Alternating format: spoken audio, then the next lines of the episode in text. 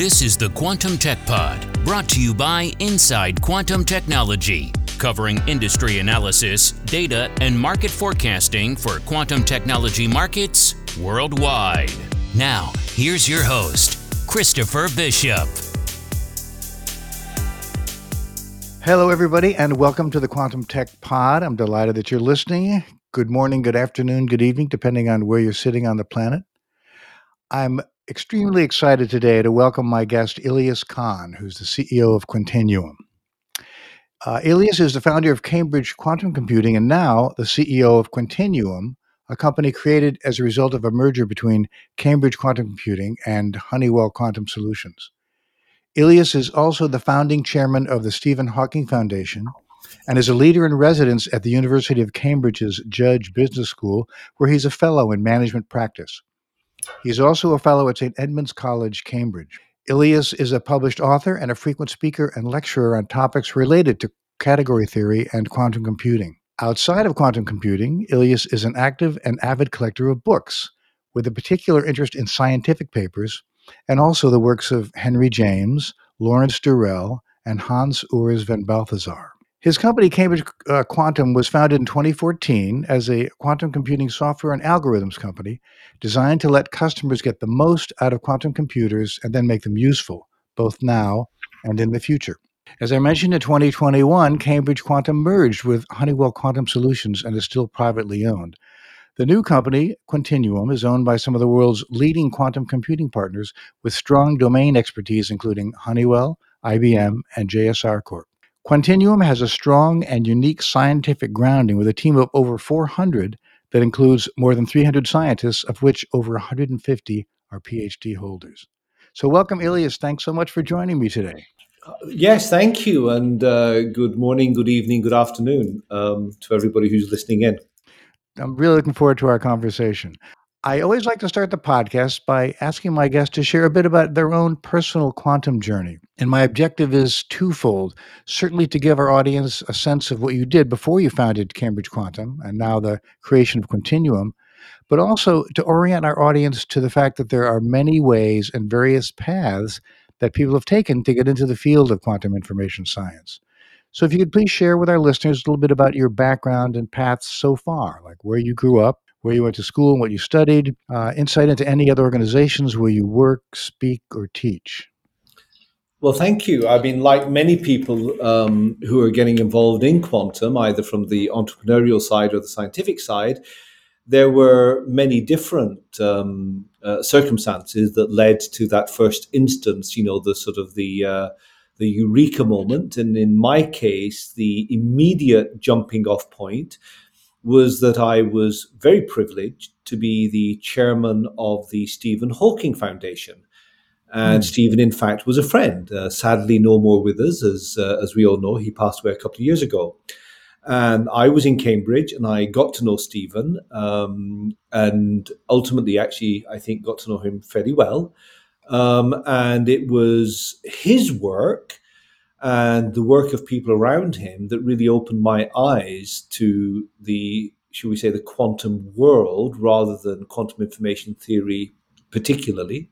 Wow. And it was a comment um, that occurred, I think, in late 2013 that led me to the belief that over the period of the next 10 years or so, quantum computing would be a reality. And one of the things um, that your listeners might not be aware of, but given the wonders of the internet, there is in fact a, um, a YouTube video of a debate that was held at the Cambridge Union. Uh, which is a uh, an institution all of its own, and uh, probably a separate podcast on that topic if ever you get there. Okay. But the Cambridge Union was packed. Um, I think there were 600 people there. There were hmm. four or five Nobel laureates, um, in the audience, uh, including Stephen. Oh and uh, the motion was that quantum computers will not have any meaningful impact during our lifetimes. And I opposed the motion. I said that uh, they would have an impact, and I was seconded and supported by the wonderful Aram Harrow from MIT, And uh, funnily enough, um, I was opposed by someone who is now the CEO of a quantum computing company, Jeremy O'Brien, who is uh, right. the founder of PsiQuantum. Right. Um, so it just goes to show that uh, we all have weird and wonderful uh, journeys. It was a lot of fun at the time. And that uh, particular um, uh, debate is actually online, Chris. I'll have to point our, our listeners to that. Fascinating. Wow. A conversation with Stephen Hawking. My goodness. really is pretty inspiring. Well, he had the he he, he did have a mind that the si- that is the size of a planet, or, or perhaps a maybe not even a planet, but a solar system. Um, yeah. Still, the most inspiring person I think I've ever met. Yeah, fascinating. So, in preparing for our session, I found a quote. This is, I think was on the Cambridge Quantum website that said, "Science for humanity is at Cambridge Quantum's core." I really like that as a position statement. So that said, tell me, you know, what was the vision that drove you to start Cambridge Quantum? Was there an epiphany or compelling event, maybe a light bulb moment in a coffee shop or a lab or perhaps a pub? You know, it, it, it was the event with Stephen. Uh, I mean, Stephen basically said, "This is for real." You should make a company. A of, uh, there's a lot of um, skeptic. There was a lot of skepticism, a great deal more skepticism than there is today. I'm now not talking about this stupid conversation about hype. It is an irrelevant conversation when people talk about hype. I ask them whether it, it's relevant to our life today, what the weather is on Mars. I mean, nobody gives a toss, and it, it's really a false waste of time. But there is a bigger conversation um, of relevance about quantum computers, which is is it in fact possible to engineer a processor that can manipulate qubits and then measure them so that quantum information theoretic processes can lead to a shifting of what is and is not possible computationally? Hmm. And you can summarize that, Chris, by saying, is it possible for us to tap into nature using the physicality of qubits and benefiting from the laws of quantum mechanics, where logic obviously is very different from the logic that governs classical machines. And the answer to that was always the answer around the physical challenges of engineering these devices. These are highly, highly complex. And at some point in about 2013 and 14, enough people started to demonstrate that it was now an engineering challenge. Now, there are still today, um, in 2022, eight years later, people who steadfastly believe that it is never going to be possible. But I think the informed consensus now is that, in fact, we are on a track. So, if you like, the epiphany moment or the turning point or the tipping point for me yeah. in late 2013 was that this was an engineering challenge that would be accomplished and I wanted to create an, uh, an operating system company, an algorithm company, an application company that could take advantage of these engineered devices and could really make a difference. Now, the second part of the answer um, is a little bit more involved, so I'll just give you the teaser part. And if yeah. you are not interested in going down that route, then we don't have to. Um, you know, I think my generation was asleep at the wheel um, for two technology revolutions the internet and mobile network telephony and data. Okay. And we're paying the price of that. You know, there's a reason why in a world of 8 billion people, 7 billion or so are still not vaccinated, et cetera, et cetera. The huge disparity in wealth, the fact that AI can be pernicious and dangerous. You know, there's this story doing the rounds at the moment of somebody speaking to one of these, either Alexa or Siri, and saying, Give me a challenge. And Alexa saying, Yeah, go and stick your finger in an electricity outlet. You know, right. so how do we make, uh, and, and, there are other things that are even worse. Um, yeah. As, as, we are aware, our, our children pay the price. And I'm determined, I was determined then, and am determined now, and people who work at Cambridge Quantum are determined not to build this company simply to make money. We want to make a difference. We think quantum computers will um, be the biggest impact on humanity since the Industrial Revolution and including the original Industrial Revolution. Yeah. And it's, a, it's an ability for us to reset. So things that matter for all of humanity should matter to us. And these are high sounding words. And the question is, how do you implement them? So that was the second motivation. No, very exciting, and I agree. I mean, I've heard, I've heard it cast as this is the most remarkable technology humans have ever created. Yes, yeah, right? I, am in that camp. I'm de- yeah. I'm now I'm now definitely in that camp, and there's yeah. no reason for us to be concerned about using language like that, mm-hmm. because what we're not doing is saying anything other than a conviction, and we're not, um, you know, in a position where people are trying to convert that conviction into some trick or gimmick. I mean, the world around us, I'm afraid, is full of many examples of where that does happen. But I think with quantum computing, and you know this, this is geopolitical. Nation states from China all the way through to, well, you name it, there is, there's very few nation states that don't have a national quantum program. Right. The advisors involved are their eyes wide open. Large corporations are involved. You cannot you know, pull the wool over the eyes of these people. They are absolutely acute in their vision. I agree. So let's get right into it. And the segue is, you know, talk about Quantinuum the newly formed company that combines Honeywell Quantum Solutions and Cambridge Quantum. Uh, an article in Barron's described the merger this way, and I'm paraphrasing. These two have formed the Apple of the quantum computing world in that Apple makes hardware, operating systems, and software applications, basically becoming an integrated solutions provider. So, can you share more detail on certainly what drove this merger process and now what the exciting implications are for this kind of partnership, as well as maybe implications for the challenges that this merger faces? Oh, gosh, you you don't ask small questions, do you? Um, I don't. yeah, so it's almost. I mean, I'm speaking to you today on uh, almost the first anniversary uh, to the day wow. of a telephone call that I got from the chairman of Honeywell, Darius, mm-hmm. who suggested that the company that they owned at the time wholly, which was Honeywell Quantum, should merge with Cambridge Quantum. And the story didn't really start there. We knew Honeywell very, very well. Even at that point, I think we were the most um, frequent user and the most knowledgeable user of the device. Huh. And they were the most knowledgeable recipients of the magic of something called TKET. I'll come back to TKET in a moment. Yes. Now, the the the merger itself, um, you're right, is very exciting. And um, you know, I'll just give you two or three quick checkpoints that I think would address um, your question. Okay. I think one of the great things where the comparison with Apple is very apt is not just the integration, but the vision that the generation of users that lie ahead of us are currently either at university or will be coming to university soon.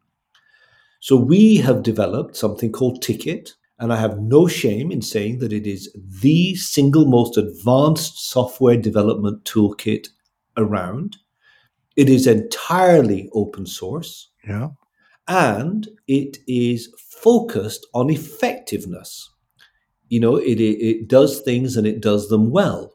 So it will be platform neutral forever. It is platform neutral today. It doesn't matter whether the backend is a computer, a quantum computer that's built in Finland or in England or in Japan or America whether it's a superconductor or a trapped ion or a photonics device or a neutral atoms device. And it mm. focuses on converting circuits into a routing through the architecture, which allows things to be quicker than they otherwise would be. So we work with native languages such as Qiskit. And that is very much aimed at um, developers. And Christopher, I don't know if you know this, but today we have over 200,000 users of TKET all over the world. Wow. It's amazing. And I remember, I'm old enough to remember following the journey that Apple took. I wasn't as aware of it then as I am now. And I think they did a really good job of making sure that academic institutions and research organizations had access to the technology that they were developing And we inadvertently, we didn't do this on purpose, but inadvertently have gone down the same route. Now, that's not something that Barron's picked up on because they weren't aware of it. Right. But TKET is the beating heart of our uh, mission. And it, if your you, um, listeners haven't yet uh, encountered it, it's very easy to download from GitHub. And it's a global community of people who are focused on making sure that the experience is the best. There's no commercial angle. It really is the best way to develop software because that is what will happen over the next five or ten years. Yeah, people that you know, people that you and I have never heard of will emerge as the developers of tomorrow, and we're giving them that toolkit. So that's an Apple analogy that I think is very, very relevant. The more technical analogy that Barron's picked up on is flattering, but but but accurate. You know, we uh, cover the waterfront. Yeah. I'm not sure of any other company that covers the waterfront. There are some magnificent companies that do some things very well. We do everything very well that matters. We have the quantum processor, we have the control systems. This is something that Honeywell was natively very good at, even yeah. prior to quantum. We have the what I would like to call the middleware. Some people like to call it the operating system. And then obviously we have the applications on top. So the integration is is comparable. Also, I want to ask you to speak about the uh, software library lambeq, right, which is tied to enabling design and implementation of uh, end-to-end QNLP, uh, and which integrates with TKET. So maybe tell us a little bit about that. And also, you mentioned there are 200,000 uh, users. Can you tell us a little bit about how they're using it? You know, what applications or verticals or problems they're applying? Well, at, the, at this stage, you know, there are no problems that are being solved by quantum computers. Let, yeah. let, us make that clear. Yeah. Let's make that clear. So we are not one of those companies that is trying to suggest that a quantum computer changes your world today right. or solves a problem that you have today. We have applied the quantum devices that we have to generate a classical um, solution to cybersecurity that I'm sure you're going to ask me about later, but that's a bit different. Um, look, on TKET, um, we think that it is a mix of people who are working in large corporations and who find that TKET gives them the portability they require so that anything they develop on TKET is not dependent upon the back end of one particular computer. What you don't want to do and the lesson of the 70s, the 80s, the 90s, and the noughties is that you do not want to be dependent upon a particular machine because that device could become obsolete tomorrow. Yeah, yeah. And I think that that is a large proportion of our um, developer base, user base. Um, a, a, large and growing proportion are, in fact, people at universities and research institutions. And then I would say that a growing number of hardware companies, uh, I don't know if you know, but I think there are at least now between 150 to 200 companies and organizations mm. who have built or are building a quantum computer. Right. They all believe that their quantum computer is better than anybody else's. And for the vast majority of them, TKET is manna from heaven. They can use TKET in order to accelerate their commercialization, and they're not dependent upon any other source. So, okay. slowly but surely, quantum computing hardware companies are utilizing TKET. I mean, big and small. We've had papers from Google who um, have uh, referenced their use of TKET all the way through to smaller hardware companies that have used TKET as well. Terrific. Ilyas, I read recently that Quantinuum announced an agreement with IBM to expand the IBM Quantum Hub, providing clients with greater access to IBM's quantum computing systems, including their recently announced 127 qubit processor called Eagle, as well as allowing access to IBM's quantum expertise in Qiskit, of course, the objective being to drive and develop the quantum ecosystem.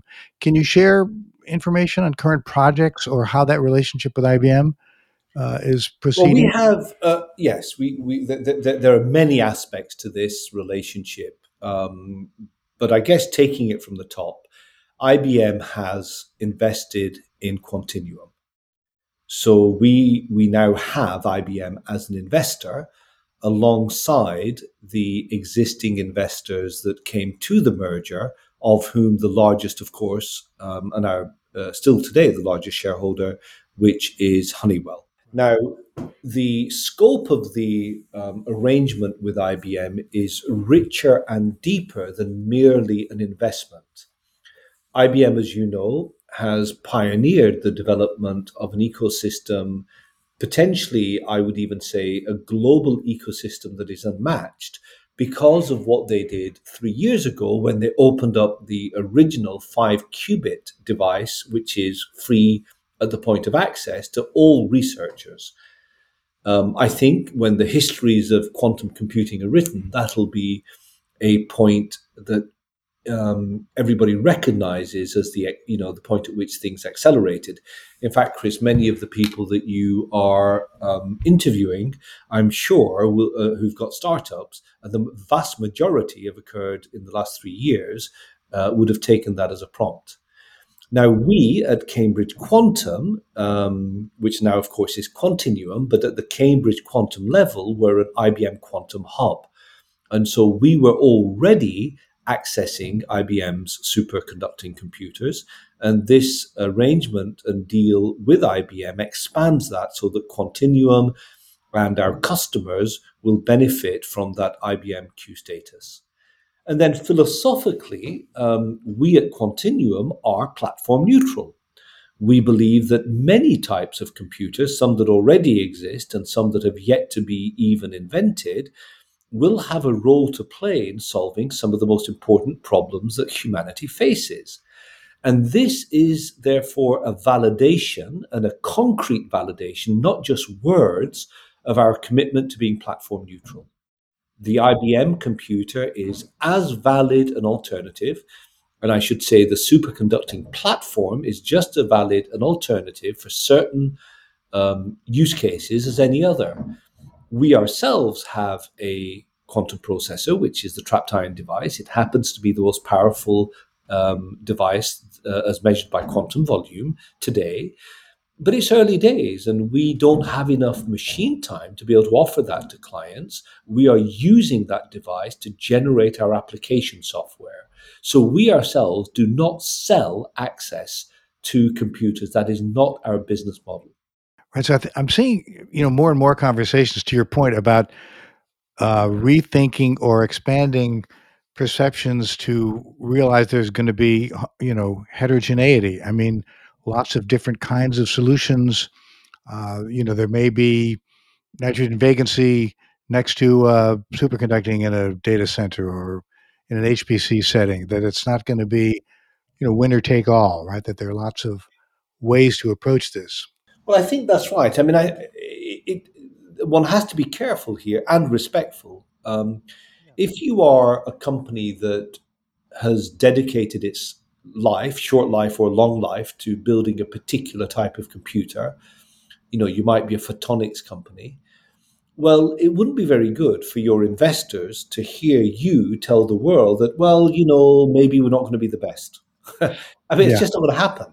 Yeah, yeah. But the reality is that it is far, far, far too early to pick a winning platform, never mind a winning processor.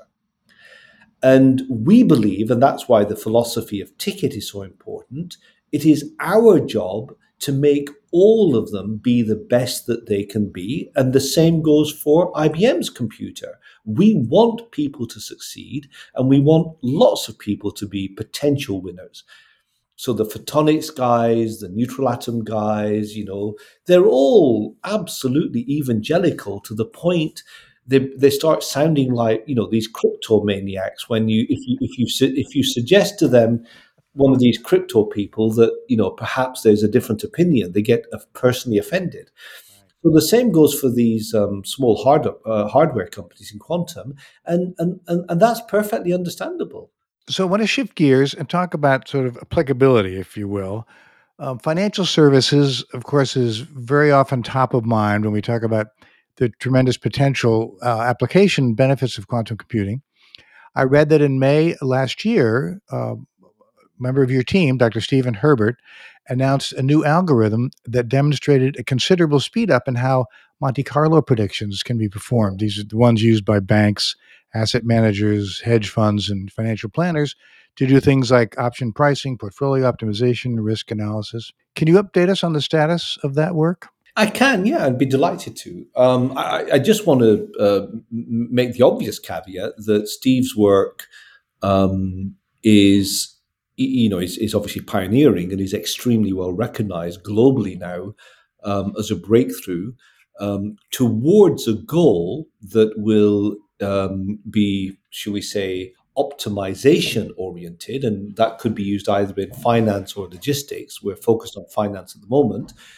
And it's the critical part of, let's say, an overall engine. So think of it this way, um, Chris. If you had an engine and, and, and we gave you the best carburetors, if you know if the if, if that was then put in a car and it had no wheels, I mean, you could rev it very fast, but you wouldn't get anywhere. Yeah. So it's an essential tool, an essential acceleration, but other things in parallel will need to move before it can be fully utilized. Now, the story of the last 12 months, however, is that in fact, those things are moving at a faster pace than we had imagined. We had thought that 2024, 2025 might be the point at which advantage could be gained by this breakthrough. So we're very excited by this, and we now have a number of partners that we're working with um, to make sure that we can actually test this on real data.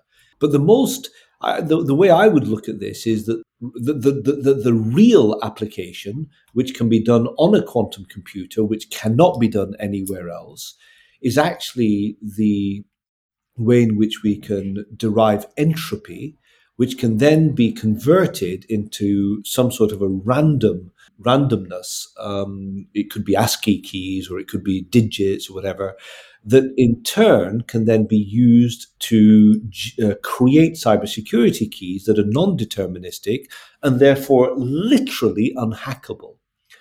Now, my analogy yeah. of the car is the same. You, you uh, cybersecurity is a is is is really a, a very complicated construct, but the base layer is always the key. So if we can now have a key that is generated and which is non-deterministic, and therefore there's no algorithm to, to, to solve, it suddenly changes the rules in cybersecurity.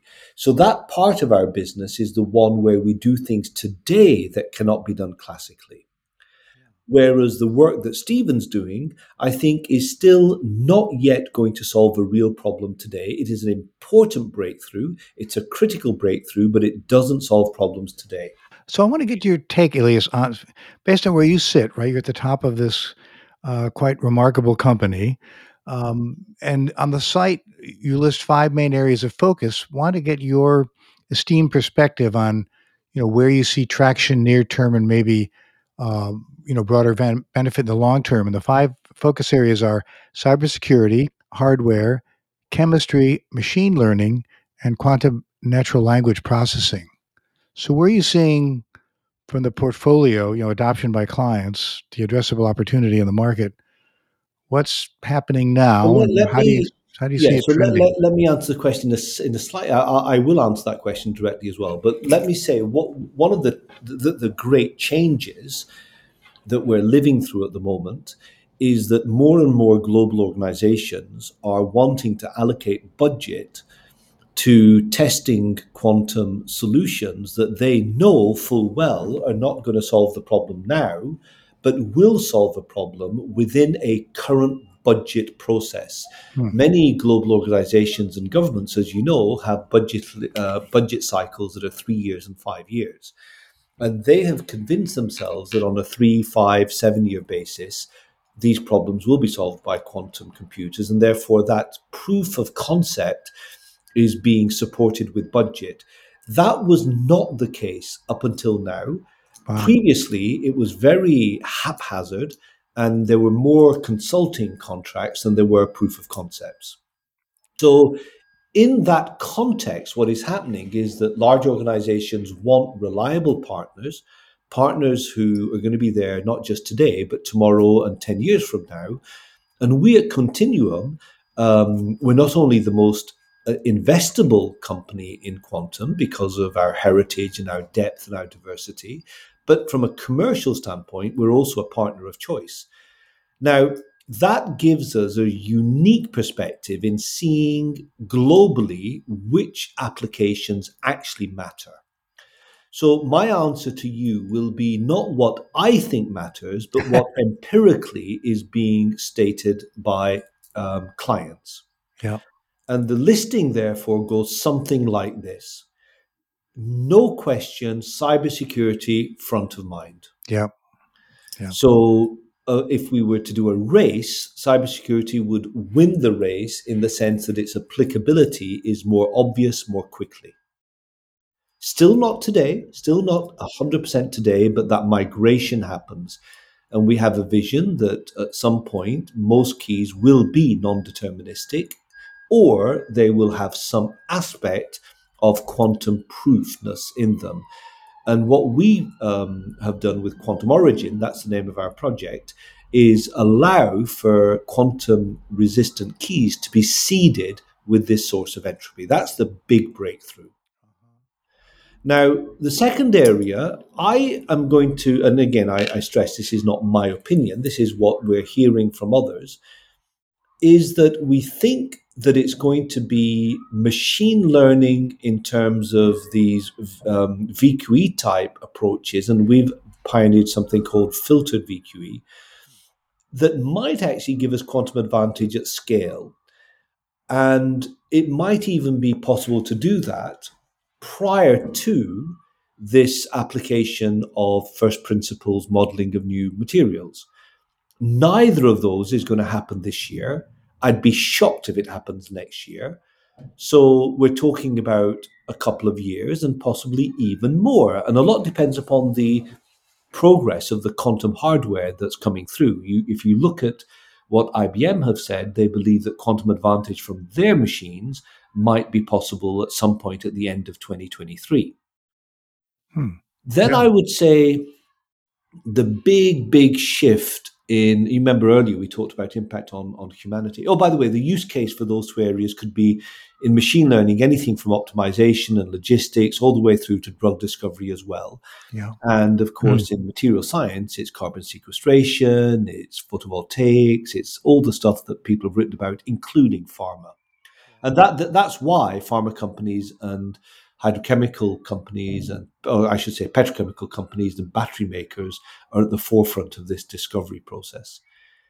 But the thing that I think changes humanity is when we change the basis of AI. AI today, these huge neural networks that are driven by vast oceans, vast galaxies of data, are opaque and not accountable. And we, we humanity, need to change that. I mean, there's a lot of progress that's been made. Nobody's denying that progress has been made. And we believe at Cambridge Quantum that quantum computers allow us to change and hit reset. And our big project, that is the um, exemplar of that change, is natural language processing. If computers can get good at language processing, not just of individual words and phrases, but conversations such as the one that you and I are having now, at that point, AI will no longer be artificial and opaque. It'll be transparent, it'll be accountable, and we believe natural language, as we have proven, natural language process is quantum native in the sense that the solutions reside in Hilbert space by the exploitation of Hilbert space. That is our big project.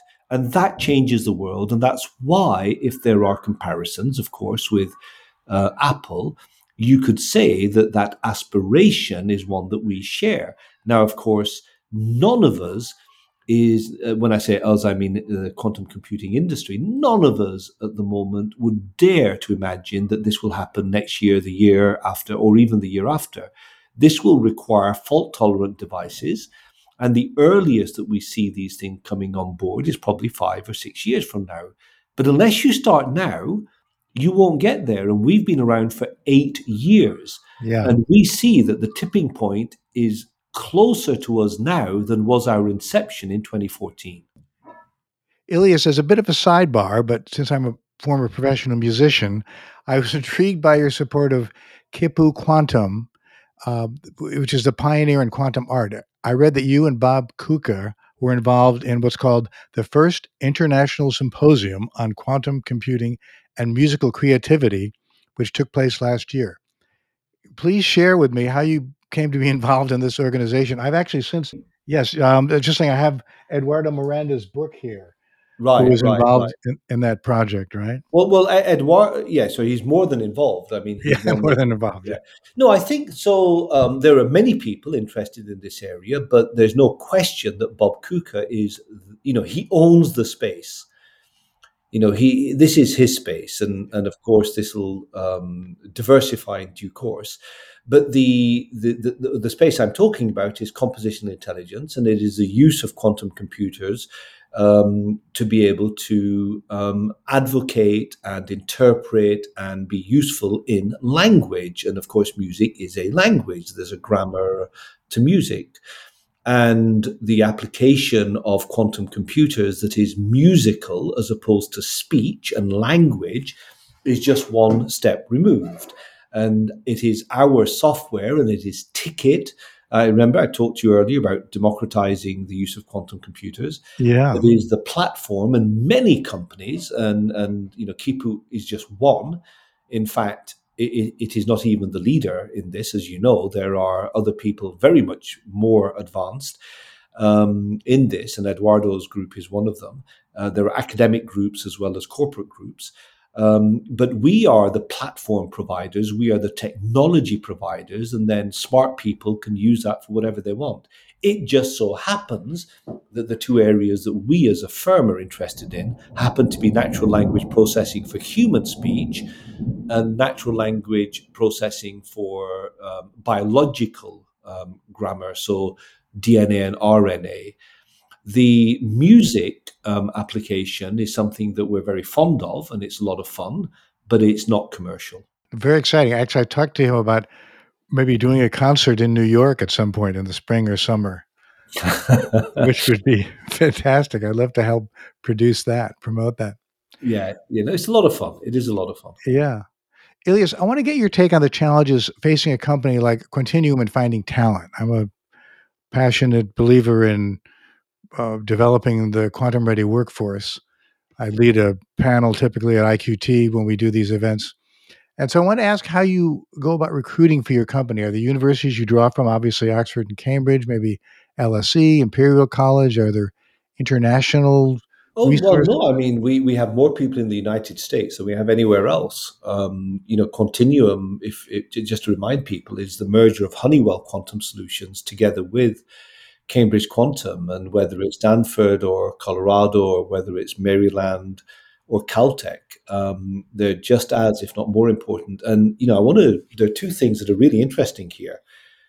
The first thing is if you do um, a little mapping of quantum computing and you look at how that relates to some of the other technologies that have um, come through in the last 30 or 40 years, the one thing that you will notice is that this is the first technology that is not dominated by the United States since the Second World War.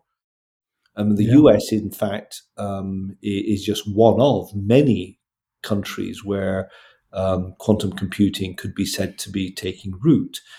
And um, a natural consequence of that is that you look at all the companies and the people that you're talking about, Silicon Valley doesn't figure at this stage. I mean, that is highly unusual. Yeah. The big VCs typically would have been all over this. And, and of course, they're now trying to play catch up. But um, this is as important in uh, the Cambridge network and in Munich, um, of course, Paris, London, as it is in Boston, and should we say down sort of in the, the DC cluster. So it is extremely diverse, and we, we, we, we, we mustn't forget that. There is a talent issue because quantum information theory and quantum computing, from the experimental standpoint, was hardly commercially supported. Most of the funding was governmental, and for whatever reason, in the 80s, 90s, and the noughties, very few American universities were offering that, um, you know, the PhD and the postgraduate level. In fact, I think Har- Harvard just announced uh, that they, they're, they're, pioneering something. Right. Uh, I think it's a PhD. And I think that this is just a marker. It just reminds us that, um, you, you know, th- th- this is a global phenomenon.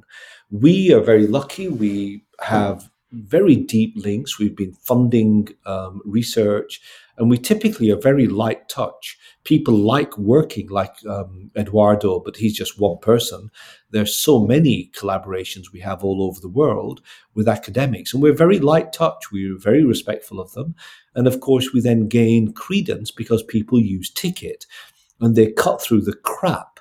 They read about X facilitator and Y facilitator, and then they actually use TKET and they realize that it beats everything hands down, and there are no yeah. conditions. You can use TKET, you can do what you want with it. There are no holds barred.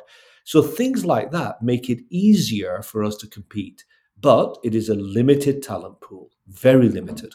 Ilyas, this has been a wonderful conversation. I always like to end my podcast by asking my guest to share their vision for where they think quantum computing might be, say, in three to five years, and more broadly. You've implied this, but I want I want you to wax philosophic and share, you know, what kind of impact do you think it will have more broadly on how we live and work in the years ahead. Well, three to five years is is is near term. I realize. Yeah, it's, it's, probably not going to be that uh, revolutionary uh, unless there's something that we're unaware of. No, look, I think that you know, I, I like what um, Google said last year, which is that by the end of the decade, um, and the end of the decade is not that far away, maybe 2029, they, they, they think that they'll have something that is fault tolerant and scalable. And I think once those devices are available, the, the one thing that I look forward to is a solution to the question why rather than what in quantum mechanics. And the nature of reality, and ever since um, our distant ancestors started asking questions about the nature of reality, you know, it wasn't until the early part of the 20th century that the postulates of quantum mechanics be, became known. So yeah. we know the what, but we still don't know the why. Why is it that entanglement, non locality occurs? Why is it that superposition has the impact that it does? So these sort of labels, entanglement and superposition, and obviously interference, and many others, the double slit experiment, we all know that it happens, but we don't know the why. So for me, uh, I hope this is not too disappointing for you. I think the thing that I look forward to is a quantum computer allowing us to manipulate and understand and observe the nature of reality so that we can answer these questions, which will have a much bigger impact on humanity in 200 years' time nobody's going to care that a quantum computer helped us to generate a, a particular cybersecurity key, or maybe you know create a, a, an alloy that's better than another. But they will care if we save the planet and we humanity move into a different area of development um, as, as, as, as humankind and our values change. So that's my vision. From a corporate and a business standpoint, what I will say is that at, at, that point, once we have quantum computers that are fault tolerant and scalable, you'll have the foundations to imagine that some of the largest companies in the world will end up being quantum computing companies. So if you look back to the 60s and 70s and 80s and the big petroleum companies and organizations like, I don't know, Rank Xerox and uh, people in the food and, and and the tobacco industry and the railways and the banks were the biggest. You know, then you had the tech companies, and today, of course, you have Microsoft and Apple. Well, you know, looking forward, what are the entities that will be, you know, the trillion or more dollar or multi-trillion dollar companies? Well, the likelihood is at that point in time that they will be quantum computing companies. Fantastic. Ilyas, thank you so much for that insight. Inspiring for sure. I really enjoyed our conversation. I want to invite people to follow you and the company on LinkedIn. Point listeners to your website. It's quantinuum.com. Uh, there's a Cambridge CQC Twitter handle as well, and there's some quantum talks on YouTube. So thank you so much. I really enjoyed speaking with you and look forward to continuing our conversation. Thank you. Thanks for having me. Thanks again, Ilyas, for joining me today. Thanks to all of you for listening. Please share this podcast on your social media channels to increase the impact of my conversation with Ilyas. Listen to my other podcast episodes if you haven't already, and please feel free to connect with me on LinkedIn. This has been a production of Inside Quantum Technology. You've been listening to the Quantum Tech Pod, brought to you by Inside Quantum Technology. For more information on this episode or other topics relating to quantum technology, visit InsideQuantumTechnology.com.